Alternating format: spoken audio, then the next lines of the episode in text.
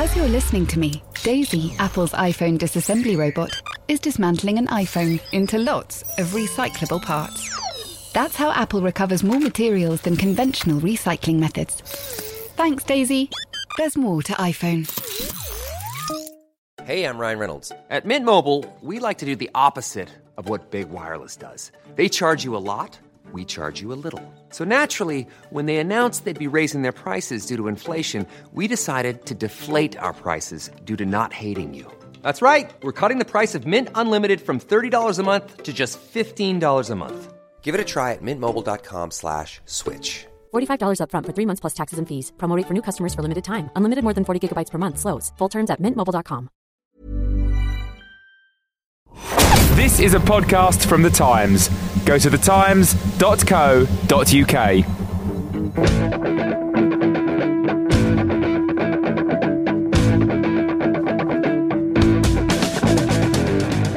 Welcome to the Game Podcast, the podcast that plays the full 90 minutes, or probably more like 40 minutes. Today I'm joined by Alyson Rudd, Paddy Barclay, and from a secret, undisclosed location in West London in the wonderful place we call Barnes, it's Matt Dickinson. Later on, we'll be discussing footballers and their entourages. But first, we're going to start with an apology. Yes, last week uh, in the quick hit section, we did mention the fact that Frank Lampard scored a hat trick, and we ridiculed the game podcast panelist who had said Lampard was rubbish. But our evil producer, Chris Skinner, who happens to be a Spurs fan, cut that part out of the podcast. So Frank Lampard didn't get his due, and uh, thereby fueling reports that there is an anti Lampard conspiracy going on. Frank, we apologize. I had you in the script. Thank you. Now, that out of the way, uh, let's talk some England. And um, there's one place to start, I think. It's, it's a 2 2 draw. It's good. England qualify undefeated. Capello still can't speak English. Let's all laugh at him, yada, yada, yada. We bet off with Harry. We'll get to all that. But first, we have to start with the fact that England's best player. Um, will miss certainly the first game, possibly the second game of the actual Euro 2012 competition for that red card, which I think most of us would deem was unnecessary. Uh, Paddy, I know you got lukewarm feelings about this. Yeah, uh, I I think you, you said it, he should be uh, that he's likely to be suspended for one match or two. Um, I think that if he's suspended for one match or two, UEFA will be falling down on their duty. I think if we look back to the last European Championship. Um, uh, Andrei Arshavin was banned for the first two matches, and this has been used as a sort of yardstick. I took the precaution over the weekend of watching over and over again on YouTube the um, incident for which. Arshavin was banned. It was a red card, straight red card against Andorra, also in the final match of qualification. What happened was that Arshavin was fouled quite in uh, quite uh, all nastily by uh, an Andorra defender as he tried to complete a one-two. he got a bit sick of being grabbed around the face and neck and uh, took a little sly kick at the guy who collapsed like a sack of spuds. Uh, that's completely, uh, it was a very minor offence. I mean, obviously it wasn't good. You shouldn't retaliate. And if Rooney had done that, we'd still have a go at him. But Rooney's offence was far, far worse. He was not fouled. Um, he reacted simply to the fact that a player was using his body to uh, shield the ball while it was within playing distance, which is perfectly legitimate footballing tactic for which at which Rooney's very good himself. Um, and it, but in, because of this, he uh, Rooney got frustrated, lashed out. Um, in, in, uh, you know, in a really violent way at the guy's ankles. Um, so I would say that, sh- that, that it should be a minimum of three matches if UEFA are to be consistent. I would have thought the Arshavin precedent was based on the fact that any suspensions for infractions committed against a country like Andorra are automatically doubled to punish stupidity. But uh, I, I, I, think you do have a valid argument there if you go on precedent. Uh, Dicko, are you prepared to throw the book at Rooney? Uh, well, I mean, put it this way: if it was in um, if if it was in a domestic game, it would be three matches, you know, without any question for violent conduct. I mean, uh, UEFA have got. I mean, I think I think the the, the, the tariffs that we've seen before su- suggest two, but equally, uh, I think I'm pretty sure Ribery got three matches from UEFA. I remember for a, a sort of over the top tackle that was, you know, not a, not you know a, a different type of offence from Rooney's, but you know they have they have thrown three three match um, games at people in club football. I just think in international football generally, the, the say the precedents we've looked at points to two. Um, but I agree with Paddy in the sense of if if if, if you got three games, you could you couldn't be up in arms about it. I mean, there's a bloke stood there and he booted him in the calves um, with the ball about ten feet away. So I mean, we we could have no violins out. Alyson, I'm assuming you were never sent off in your playing career. I don't think so. No, um, I, I, I don't know. Maybe this isn't relevant at all. But what I thought was particularly interesting was that Rooney had a little girly tap at the ankles of the player first, and I got the impression he thought, "Oh my goodness, people are going to think I'm a big girl's blouse. I have to, I have an image. Mm. I can't just." look like I'm a bit a bit annoyed and I've been outwitted, I've got to go for it. It was one of the most peculiar red card offences I think I've seen. But I wouldn't. I don't think I.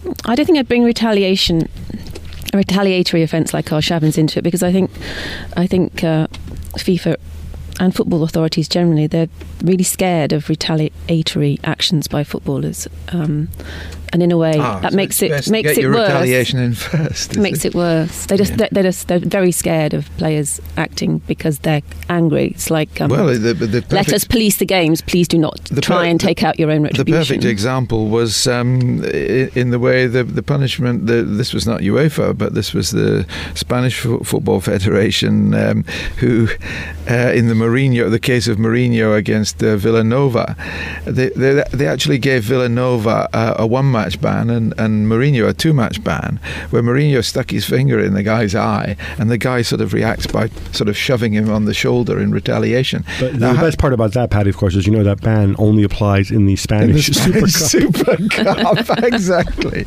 Well, it's funny. I mean, the, uh, we flew back on the same plane as uh, Wolfgang Stark and, and his team, and he uh, he spoke to uh, some of the chaps at the airport and said was, and I think they were quite surprised. He was sort of went out of his way to say, look, you know, respect to Rooney for the way he, you know, he handled um, me showing in the red card and, and, and the way he walked off the pitch. So the good thing is that uh, you know we may have a very loose cannon, but at least he's a, he's a polite loose cannon. That's, that's Yeah, I think good news. I think it's also just just very briefly. Um, Arshavin walked off the pitch without protest as well. So there is there is just no argument for anything less than three in this The, case. the, the, the broader issue now, I think, for, for England um, is what do you do between now and when the Euros come around? Because the, the, the, there's two schools of thought. I mean, Rooney is an integral part of the England team, has been, should be, I think. I think you'd be a lunatic not to argue that. Correct. But do you start trying other solutions, other players in the friendlies, and just not call him since there's no real point, since he won't be playing until until game two or three, Well, I especially if he gets a longer I ban? I have no idea why Capello felt the need to to tell people that he he's thinking of not um, involving Rooney in any of the friendlies.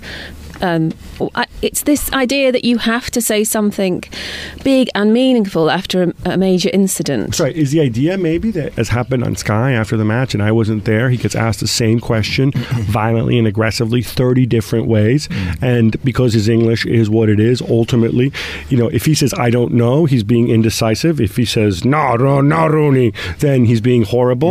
Oh, it, I- it wasn't. It wasn't beaten out of him. Um, that's for sure. I mean, it, I, I mean, I agree with Alyson's point. I don't see. I think he. I, I- think he went further than he needed to. I mean, it was the fourth interview he'd done um, that evening, um, and um, I mean, sometimes he says things that. Um, uh, surprise his, uh, his his his assistants uh, and others, um, and, uh, and aren't always consistent. Um, so I mean, I agree with Alyson. He's, he's gone further than he needs to. That said, um, and and there is a logic. There would be more logic to Rooney playing maybe in the next couple of games, and then being left out of the couple of friendlies for the championships. But um, that said, um, without contradicting myself. Hopefully, I wouldn't play him against Spain because I think, in some ways, um, you, you you need to. Um, to, to a tell him you screwed up, and um, this is this is this is life without you now. B, you need to start empowering other players to to think right. We are not dependent on Rooney. And C, the last time he played against Spain He was was, in the sent off. Bernabeu Stadium. He was sent off by his own manager. He was hauled off exactly um, in a in a fit through a black arm armband on the floor because um, he'd lost the plot. And generally, the pattern when we play against Spain is that they get the ball and then the game finishes um, 90 minutes later. and uh, you know, the last thing we need is Rooney stood on the halfway line seething again as um, as, as Spain take the Mickey out of us at Wembley. I completely agree with that. I think that if Capello is sensible, he will uh, continue to play Rooney, uh, th- but only in training. I think that uh, to, to, to play- right. Can, can, can I, can I jump in there? Because that, that's an interesting scenario you, you brought up. Because in fact, that's what I would do. I would, Mm, I, because if you just don't play him at all, then you know the only pe- people who are happy about it is Sir Alex Ferguson. Um, so you still make him come. Yeah. to England training, but The then you just don't play him. The only people who would gain from playing him in the actual matches would be the England's prospective opponent. I mean, there is uh, there, there's absolutely nothing to be gained from that. Um, also, what the, the mistake we always make it happens every two years. We imagine that there's a huge, long, yawning gap of time before qualification in which uh, experiments may be made at leisure. There is no leisure now. Where the clock is ticking very, very fast, and those matches come thick. Uh, you know, it, it sounds sounds great. Five friendlies before. The problem is with England players' injury record, your plans are always disrupted. They must use all of these matches to work on Plan B, and that that can't be stressed enough.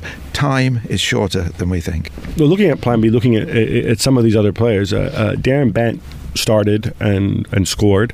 Um, I think, you know, he, he he he's not the perfect striker, and he's got back to goal issues and so on. He likes to be up front in his own, but Dicko, I. Given that England don't play 4 4 2 anyway, and they've always got somebody behind, um, could Darren Bent be the answer? Do, do we sometimes overlook him a little bit because he say, plays for Villa, not If, for. if, the, if the question was going to be bent, my answer was going to be no. um, no, I, look, it's, it's, I, I don't want to be too disparaging of the guy who's scored plenty of goals in the Premiership, and um, you know, so he's, no- he's no, you know, he's no dunce. But I have to say, I just have this vision of a crucial game, a crucial chance. Darren Bent standing there, and the whole world freezing as he prepares to shank it um, or sky it. Um, I mean, he's done that. He's done that at Wembley. I think it was was it the Switzerland game at home. Um, but I, I just don't trust him in a critical moment in a critical game. I'm afraid. Um, I'm sure George Caulkin disagrees with you, but well, I'm going to say I, I feel I feel the wrath of Caulkin um, descending descending on my ball. on this show, though, if you dish somebody, you got to give an alternative.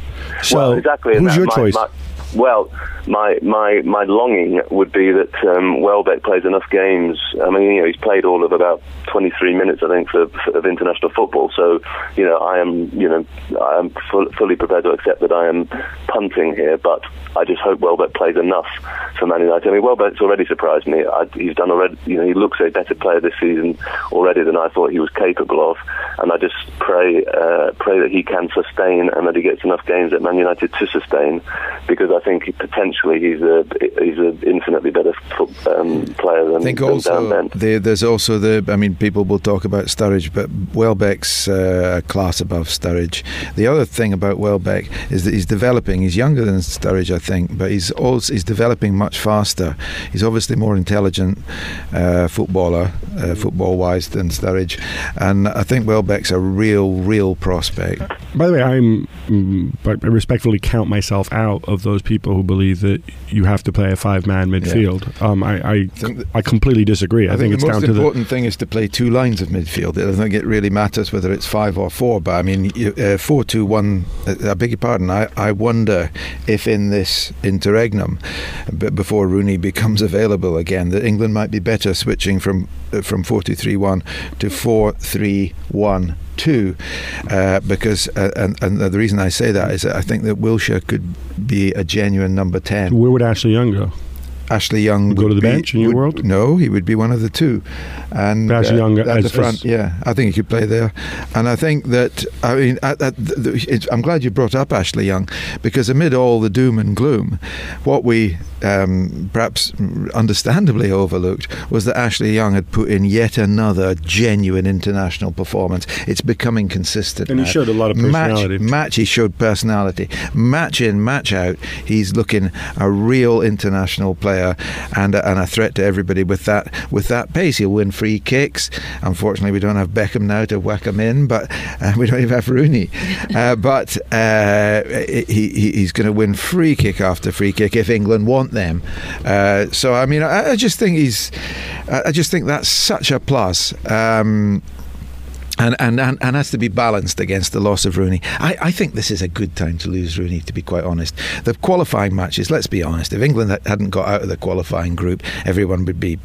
You know, calling posthumously for Capello's head anyway. We expect England to get out of the group. We expect them to be beaten soon afterwards. But let's be honest, that group's not going to be difficult. It, if, even if Rooney gets a three-match ban, it'll be No, from. no, no, no, no, no way. You could you look at the pots. We could we could have a group that is England, Spain, Portugal, and France. We Yeah, could, but you could know. just as easily have, you know, Well, oh yeah, you could have, Ukraine you could have and like, Poland, Greece. But all I'm saying is that that there will be stronger groups Right. in the Euros than But- there ever will be. If there In- in the World in the Cup. World But- Cup. the World But bizarrely though, it's it's funny because with the way the pots work out, England are better off being a two seed than uh, um than, than being a one seed. I think because the, the, the, the teams in the two seed there is more strength and depth. I mean, the only one seed that, that really scares me, frankly, Well, is a myth, isn't there, that England would be better off in a group with smaller nations in it. England do particularly badly against those nations that lift their game yes, and have whereas you do marvellous very well spirit. against Spain. in yes? European Championships, Okay. England do Um, particularly badly against everybody. uh, I, I- I- one more thing on the players. I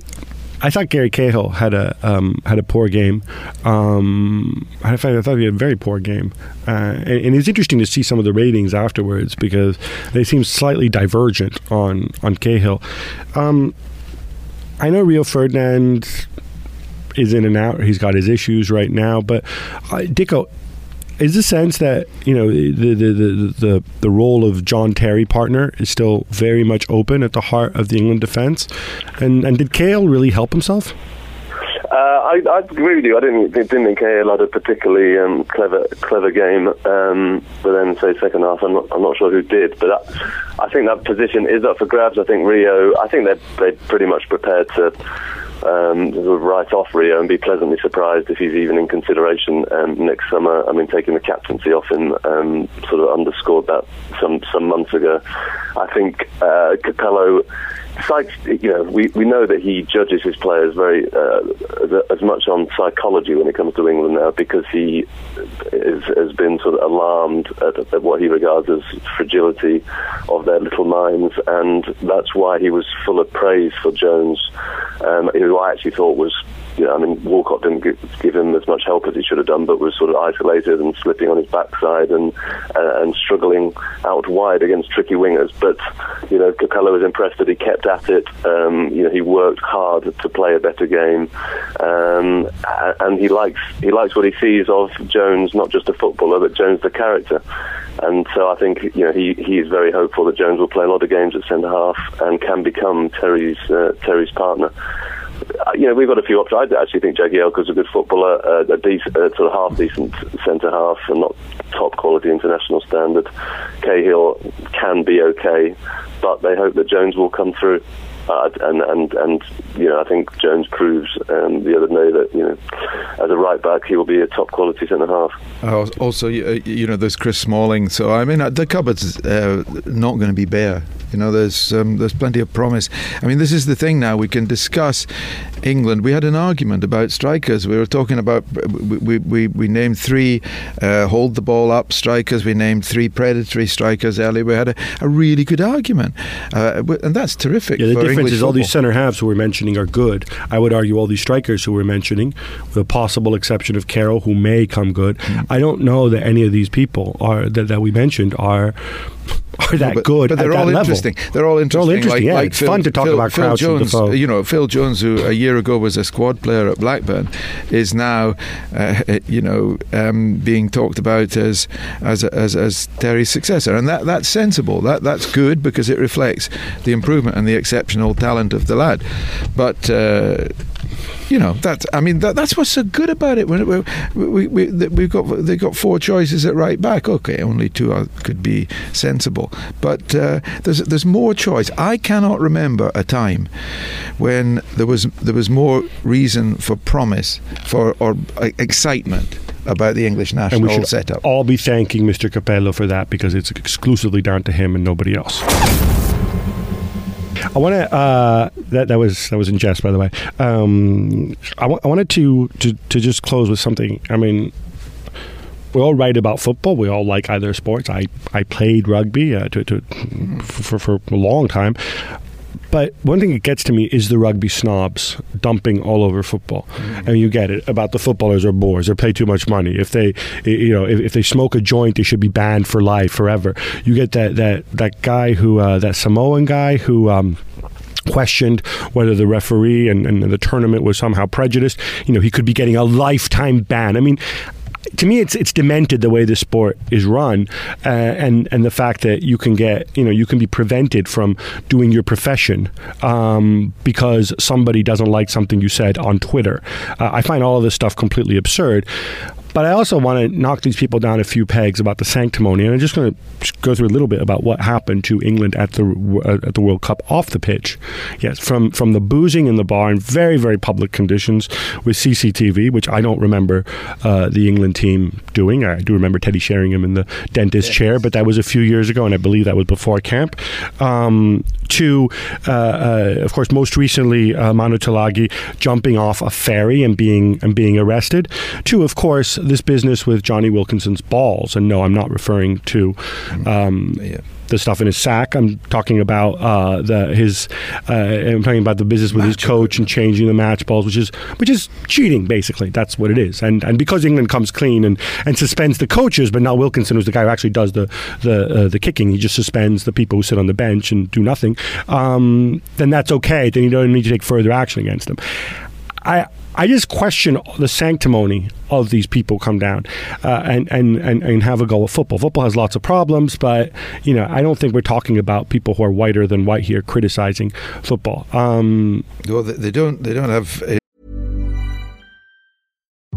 VoiceOver describes what's happening on your iPhone screen VoiceOver on, settings, so you can navigate it just by listening.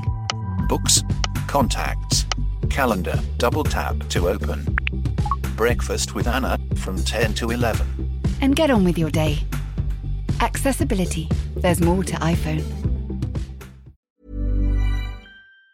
In football, they don't have cheating over the ball. They don't instruct people as they do in rugby to cut their own, have their mouths cut with a scalpel. For goodness' sake, do you remember that? Yes. I mean, it's the most filthy game imaginable. Um, the only thing that I would say in defence of rugby. Um, is and I do wish that football could get the respect for referees and and and the uh, um, uh, referees who are explicit as rugby referees are. I really do wish we would learn from that. I don't think we have anything else to learn from them.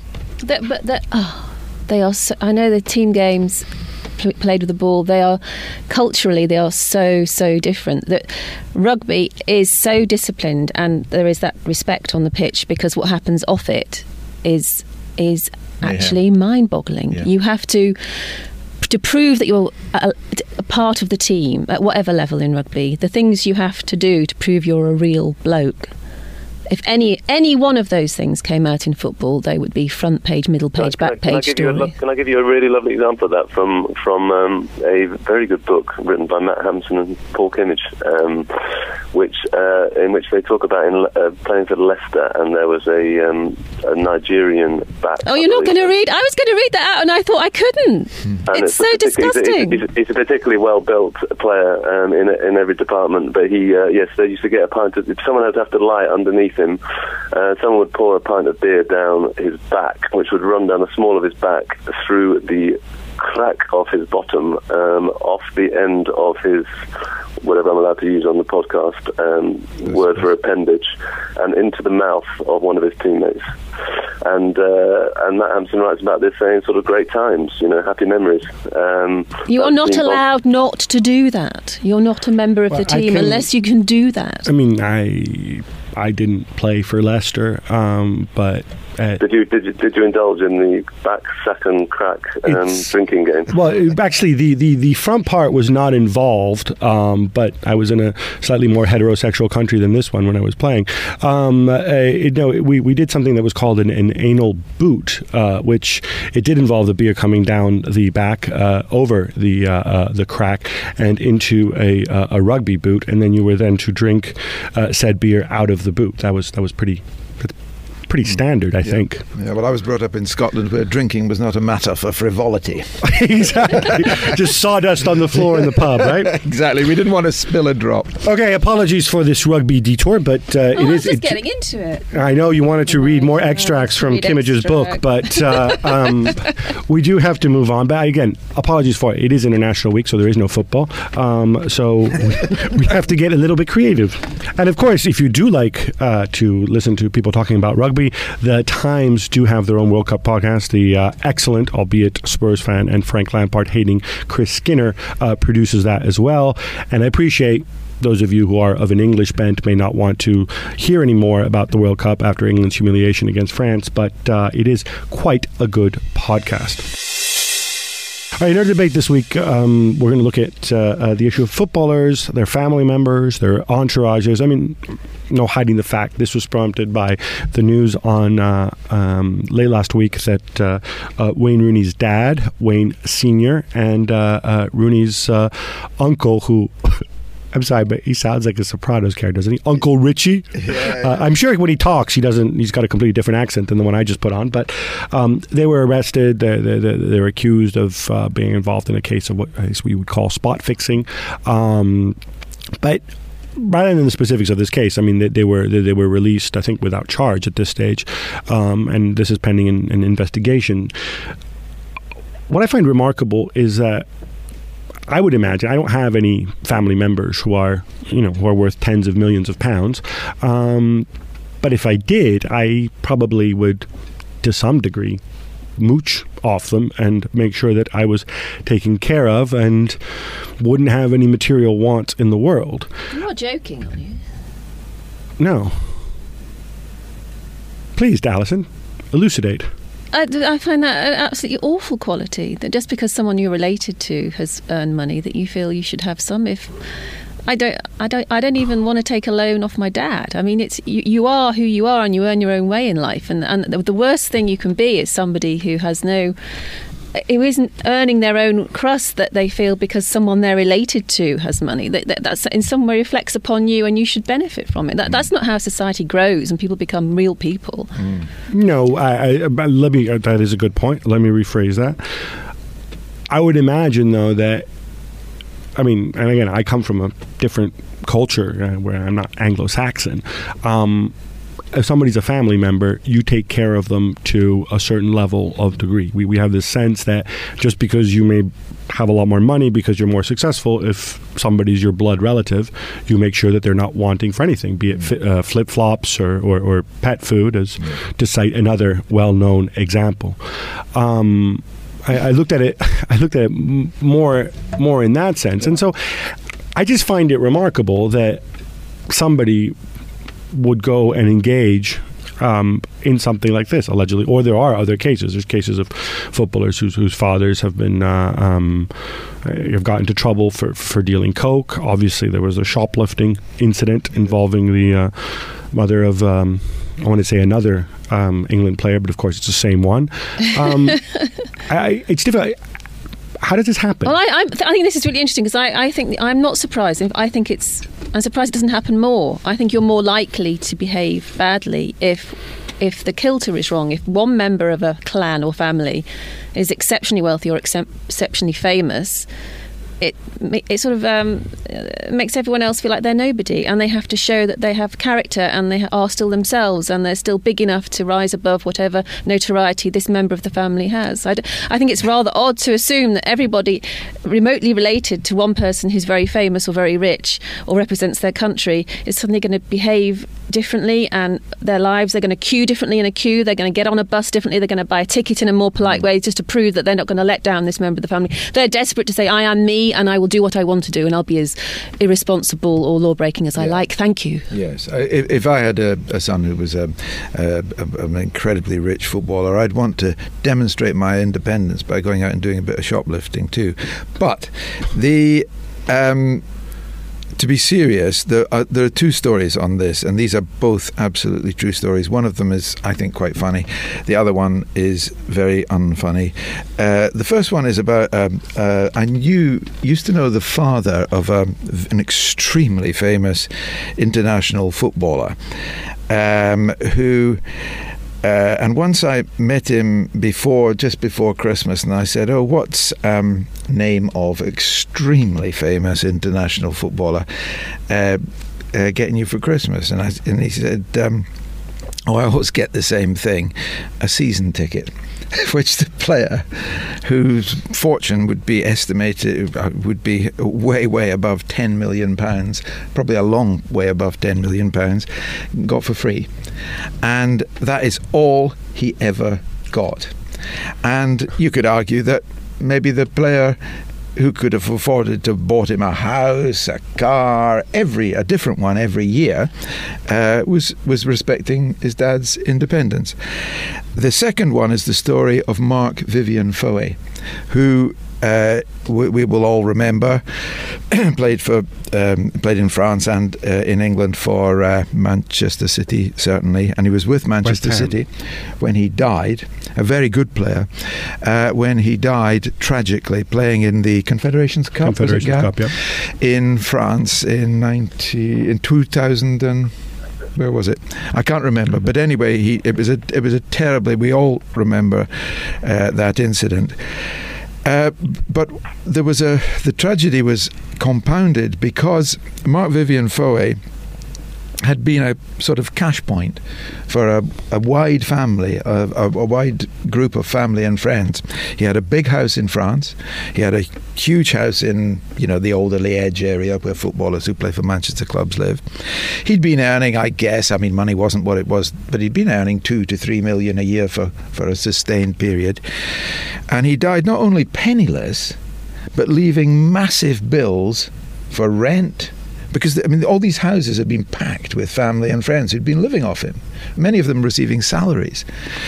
And his widow and children, uh, FIFA tried to arrange matches, but they were destitute. So the widow of someone who'd been earning all that money for all that time, uh, I don't know. I, don't, I confess I don't know what's happened to her now, but uh, but his son, be... sorry, on that point, his son actually spoke at the at the World Cup in, uh, in in South Africa. Um, Have FIFA sorted them out? And I mean, no one else lifted a finger to help them. I mean, FIFA have tried to put together a, a- stipend. Um, I believe I could be mistaken. I believe West Ham also have, have, Ah, have contributed whom he something. also played, yeah. Um, but it, it, I mean, it is India. I I think in, in certain cultures, especially footballers who come from certain backgrounds, Yes, it's not. Africans, you know, I mean, but, um, above all. Samuel Eto'o has an enormous entourage of people. Some of them his relatives, some of them people who act as if they were his relatives, um, who, who who live with him. And I presume all these people have now moved to Moscow now, or maybe they're still hanging out at his big house in Milan. I'm not sure. Um, but I, Which, Dick- which is which is worse. It's, it's interesting. I mean, for Paddy on the first story. I mean, I know of a um, of a prominent England international who um, gets a lot of free uh, cars through a, a, a deal and sold one of those free cars to his father-in-law. uh, and, and, and, and I remember him telling me telling telling me the story and, and sort of couldn't quite understand why my jaw was bouncing off the floor as he uh, as he said, "Well, I, you know, I sold I sold it at I sold it at cost price. You know, what's what's, what's the problem?" Um, They now, I, I, unbelievable. I didn't know whether to admire admire his um, his his financial prudence or um, or actually I think that was actually swamped by just um, say amazement that um, a guy with millions in the bank would think that uh, the father-in-law should uh, be forced to pay his way, basically. But uh, Dicko, I, actually, I, I want to ask you about this because I mean, I, I've met. Um, I, I think it, it's an open secret that you're quite familiar with the Neville clan, and I, I, I've met the the, the dad, um, Neville Neville, on several occasions, and he seems like a completely normal, well-adjusted person. Mm. I, I cannot imagine him uh, doing any of these things. I know part of it is he was involved in football and he had his own. I believe he was the secretary at Bury in the day, and Yeah. and and he's you know he has his own interests and so on. Um, but eh, what's your take on this dynamic? Because he still has you know three kids who are a lot more successful than he is. Two of them a lot wealthier than he is. Um, you know if. I mean, Well, in, in that instance, in that instance, they've got a, you know, and and it and it speaks well of of the parents and the the kids and the environment they brought up in. That um, it's a very healthy. I mean, he was a he was a lorry driver who um, worked um, worked sort of shaped his his his lorry driving days around helping his kids to play more sport. Um, through through that sort of dynamic, they became the great sportsmen they are, and now you know he's had independent jobs, but he's also um, done a lot of work for that. You know, when their sponsorship deal is sorted out, uh, sorry, their Man U contracts have been sorted out. There's been three people in the room: as David Gill, uh, Gary Neville, and his dad. Um, no, no agent. Um, taking a fortune, um, and um, they haven't deemed it necessary. Just get a lawyer to, to look over the contracts and um, make sure every, everything's tickety boo. And, and so, you know, I'm sure he's he's had some nice holidays out of it. He's had some, you know, got to stay in some nice places, um, and you know, uh, they've looked after him. Uh, and, and in fact, he lives in a house that was bought, built, bought years, and years back by Gary. So it's been a very good sort of beneficial relationship. But equally, you know, say when when there's a contract to be signed, they don't give it to um, they don't get fleeced by someone. They uh, sort it out as a family. But I but but I would say that they're uh, they're an uncommonly sensible and uncommonly loyal and uncommonly sort of trustworthy um, and, and tight bunch. Yeah, I mean, we'd all agree that Neville's are an exemplary sporting family, but the uh, there's the other course, of course, which is uh, the middle course, you might say, which is taken by Sir Alex Ferguson on behalf of his family. He uh, is able to help his family out without at, absolutely no cost to himself. Uh, for example, uh, by employing them at Manchester United there was his son uh, Jason, who was uh, who had an agency, um, and unfortunately, due to a BBC documentary, Manchester United had to stop using uh, Jason. So that that was that, worked, but only temporarily. He then Jason Ferguson then became his dad's agent. So there was a way of helping out um, your family without any cost to yourself. Uh, before that, of course, Darren Ferguson was employed by Manchester United and and and and made his made his start in the career uh, career very creditably. Employed by Manchester He was a professional footballer. He was a professional who was good enough to play for Manchester United. Indeed, and to win a a, a, a championship medal with them before uh, finding his level at a slightly lower level, and is now making his way in, in management. So he's had a, a jolly good career. Uh, Mainly by his own efforts, but with a little help from his father, I'm sure. Quite rightly so. He also has a third son His, who- brother, his brother, his bro- his Mark, uh, uh, Mark Ferguson uh, uh, has never re- needed any help. Extremely talented young man. The No, tell us what he does. Alex Ferguson. he works in the city, and uh, he, he, and, and, and has been incredibly and has been very successful in his own right. Uh, Martin Ferguson is Alex's brother. Uh, he was uh, made his way as a player, footballer in Scotland, and as a coach. Unfortunately, got sacked about 15 years ago, and since then he's worked from his uh, home on the outskirts of Glasgow as Manchester United's globe-trotting scout. Um, and as far as I know, he still has that job. So again, um, there's a, a way of Sir Alex managed to help out his uh, a member of his family without any cost to himself. So there's a there's a template that um, if if any of us were as powerful as Sir Alex Ferguson, we could all follow. Okay, how about some quick hits now? Paddy, Scotland hold their fate in their hands when it comes to qualifying for Euro 2012. All they need to do uh, to make the playoffs is to better or equal the result of the Czech Republic, who, of course, are away to Lithuania. Uh, Scotland, alas, have to travel to Spain. I knew, at- there'd, I knew there'd be a snag. and at the weekend, of course, they did only beat Liechtenstein one 0 um, What's more, what's more likely uh, that uh, your boys will make it to Poland and Ukraine, or that you will grow an afro? Well, I'm very encouraged by that uh, choice. I certainly think we've got more chance of getting to Poland, Ukraine. Um, ah, you, you never know. The point is, if at various stages of this tournament you'd said that we, you know, our we would still be in with a chance going into the final game, at least a chance of earning two more games. Um, I would have bitten your hand off, and I just think it's terrific. And besides, uh, as a Scotland supporter myself, if we get beaten by Spain, that's great. It's like being beaten by Brazil in 1982. You don't mind being beaten by artists, and uh, you know this is going to be one of those lovely games which you're able to sit back and watch with a cigar. Uh, six pack, and and and and just wish both sides well. But I think Scotland are out. Alyson, Fulham uh, are reportedly considering expanding Craven Cottage to a capacity of 30,000. Now, given that you live closer to the ground than any of us, uh, I have to ask, is this really a good idea? And will they ever get planning permission? Well, it's not reportedly, it's true. They do want to expand it. It's a modest increase in seating. Um, and in that sense, it's a good idea. What's the point of Fulham looking for a new stadium that can house 60,000? They're not going to fill it. And they are doing it sensibly. They're going to give back to the locals, who will obviously, you know, instinctively oppose it, but they're going to give them um, the facilities, and there's going to be a new path along the Thames. And I think it all sounds rather lovely. Yes, very bucolic in that part of West London. Bruce Buck says that Chelsea still plan on breaking even at some point, but meanwhile, fans are reportedly planning a protest against high ticket prices at the next Champions League home game. Dicko, how do Chelsea get out of this bind? Uh, can they realistically break even without sliding back several rungs in the pecking order? And if you're particularly interested in this subject, I invite you all, in addition to listen to the answer that Dicko's about to give, to read Matthew Syed in the game today. Uh, well, obviously, what they need to do is get Peter Kenyon back. He is the genius that they lack um, to uh, make them rich. Uh, I'm joking. Um, I, just one point not uh, sort of answered by Matthew in his piece this morning is: Do they fill 60,000 seats? I think they would do half a dozen times a season. Maybe um, they would get more fans in. But it's interesting. Alyson mentioned Fulham getting a bigger stadium. QPR looking at a bigger stadium. Chelsea 60,000. I live in West London. My mates aren't walking around saying, um, "I want to spend 100 quid."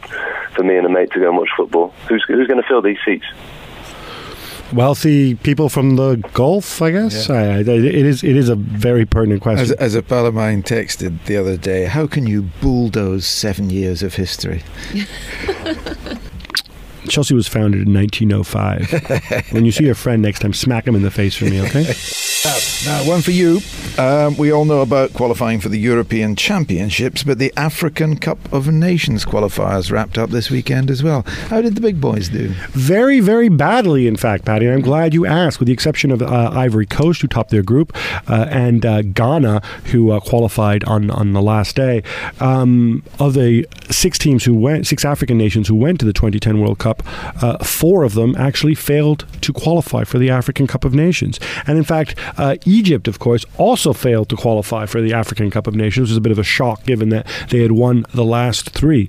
Uh, it's going to be pretty much a completely new set of uh, uh, characters come January. And in this new world order, or this new African continental order, uh, are there any emergent nations that we're going to hear a lot more about in on the world stage in the next 10 years? Well, Senegal uh, aren't exactly an emerging nation, but I think uh, um, they probably are the best placed African team to take on Ivory Coast and Ghana.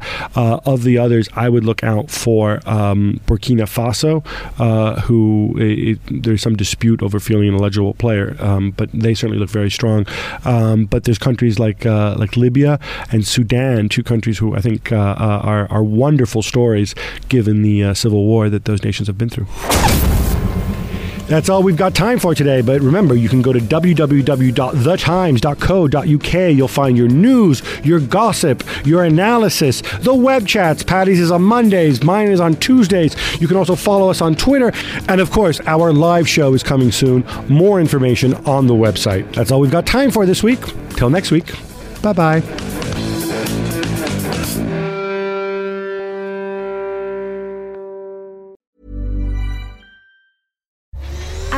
Listening to me, Daisy, Apple's iPhone disassembly robot, is dismantling an iPhone into lots of recyclable parts. That's how Apple recovers more materials than conventional recycling methods.